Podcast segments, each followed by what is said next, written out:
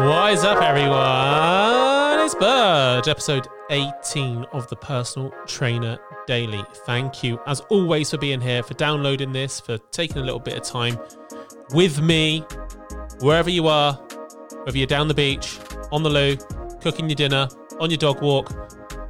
You chose me to listen to today, and I'm I, I do genuinely like take my radio voice away. I, I massively appreciate it. I really do.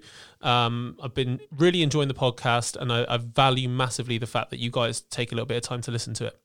Anyway, enough about you and more about me. No, more about Alexandra Wilmot.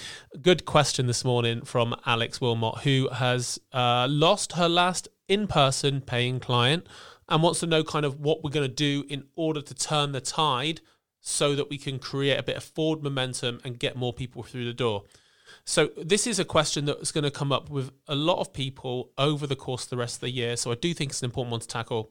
Without any further ado, I tackle this one in three, in two, in one. Here you go. When you get to the stage whereby it's your last in-person paying client, like the the pressure that we're already under at that stage, because let's face it, when you're getting down to the the last few clients you've got, undoubtedly there's financial issues and worries there. Like that's the same for everyone. When that's the case, none of us, absolutely none of us, are at our most creative, our most enthusiastic, and it's a case a lot of the time, isn't it? It's a lot of the time whereby, um, like more creates more when it comes to clients. Like to we, we got kind of struggle like for the first like 10, 15 when we're there, it's like, ah, oh, it's a never-ending line of new clients coming through. Dollar, dollar bills. Someone get the Cristal. On. No, no, it's not like that. But I'm not an online coach after all. I don't sell six-figure mentorships. Uh, but the reality is, when it comes to like the last couple of clients we got, like pressure's on at that point, and it's really easy for it to sap your enthusiasm for all of it. Really, really easy. So uh, here is what I think we need to focus on when it comes to like if you lost or close to losing or lost your last couple of paying clients. First things first, a little bit of tough love, love, love from your old Uncle Burge, and I am old. Look at the greys. Look at look at them. Revel in them. I'm like a less attractive George Clooney. A little bit of tough love because when you get down to the last couple, it means that you've probably not been marketing or pushing the business as much as you probably should have been when numbers were starting to dwindle. I feel unless you are truly, truly, truly, truly, madly, deeply, fully booked, you should be in the process of having a, a kind of a systemized way of acquiring new clients. Because even like like every single, nearly every single fitness business, unless you've had your clients for a very long time, there's always going to be turnover. In 2020, look, the world has gone to shit. The world has been tough, man. But when it comes to it, like all of us are going to lose clients. All of us are going to uh, see dwindling numbers overall when it comes to uh, people inside the business. Makes it even more important that you have a systemized way of trying to get new clients. And Al, for you, that means tidying up your social media, getting some good through all of the positive quotes and images and uh, positive reinforcement that you do a good job from your clients. Let's think, okay, I am where I am. Now's the time to go back through, get my proof of concept. Like, and if you've not, if you've got not got any systemized, you need to go back to every single client and see if you can get some form of testimonial. Every client you've had, and say, look, um, how are things? Uh, check in and make sure they're okay, and always make sure you're checking in once a quarter uh, with them anyway, because things might have changed. But just say, I'm tr- going to try and uh, down to the last couple of clients I've got, and I do need to build my in person business. And a good way of doing that is by getting some encouraging, positive uh, quotes from people that have used the service before and have valued it that way out gives you a little bit of a, a, nudge in the right direction that you've got proof of concept that people got good results with you and or that people really enjoyed working with a trainer because you're somebody that narrowed the distance between what they wanted and what they got. Your, your knowledge got them there. So that's what i'd be doing straight away. The second part to it is and of course asking the question be blunt about it. Be very like there's no need to be coy. Like you need to get clients through the door and you need to get revenue through the door alongside that. like referral process in place. Like, but a little bit of a kick up the backside. Don't let yourself get in this position again. If you get, and I think you'll get out of it. I do think you get out of it, but don't let you get get yourself in this position again. We automate your marketing to be always on, always trying to acquire clients. Now, once you've got that social stuff underway, at that point, then you can start looking at doing targeted adverts around your area. And if you do that well, I promise you, you'll start getting inquiries and leads through.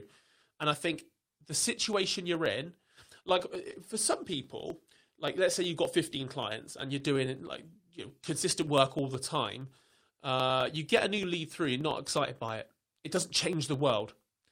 In your position right now, Al, you need something that changes the momentum to go back the other way. And when it does, like one or two newbies through the door will probably change the way you view the world.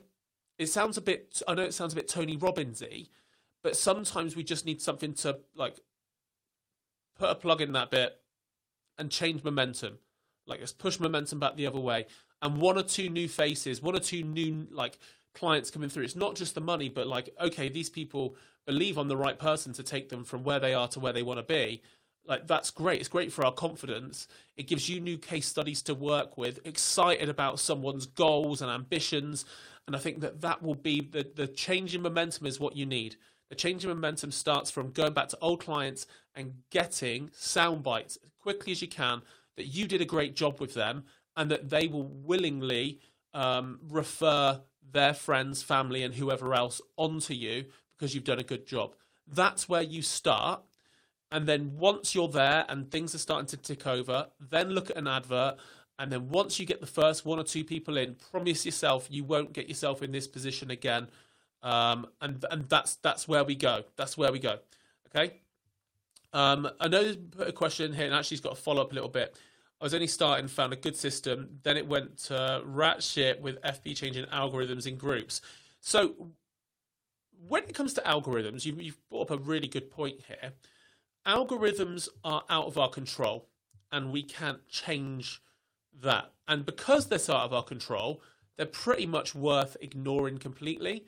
Because as soon as you start blaming algorithms, you're blaming things outside of your control. So if for instance, I, I know we go through phases in the in the Lift the Bar members group whereby our posts might reach loads of people and they're like literally three days later might not reach anyone.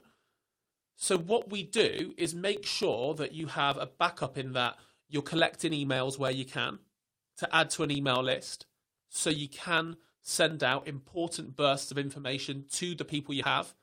If it's not your Facebook group and you've got permission to reach out to people, send just curious messages to people out. Like just say, uh, you're a member of this group.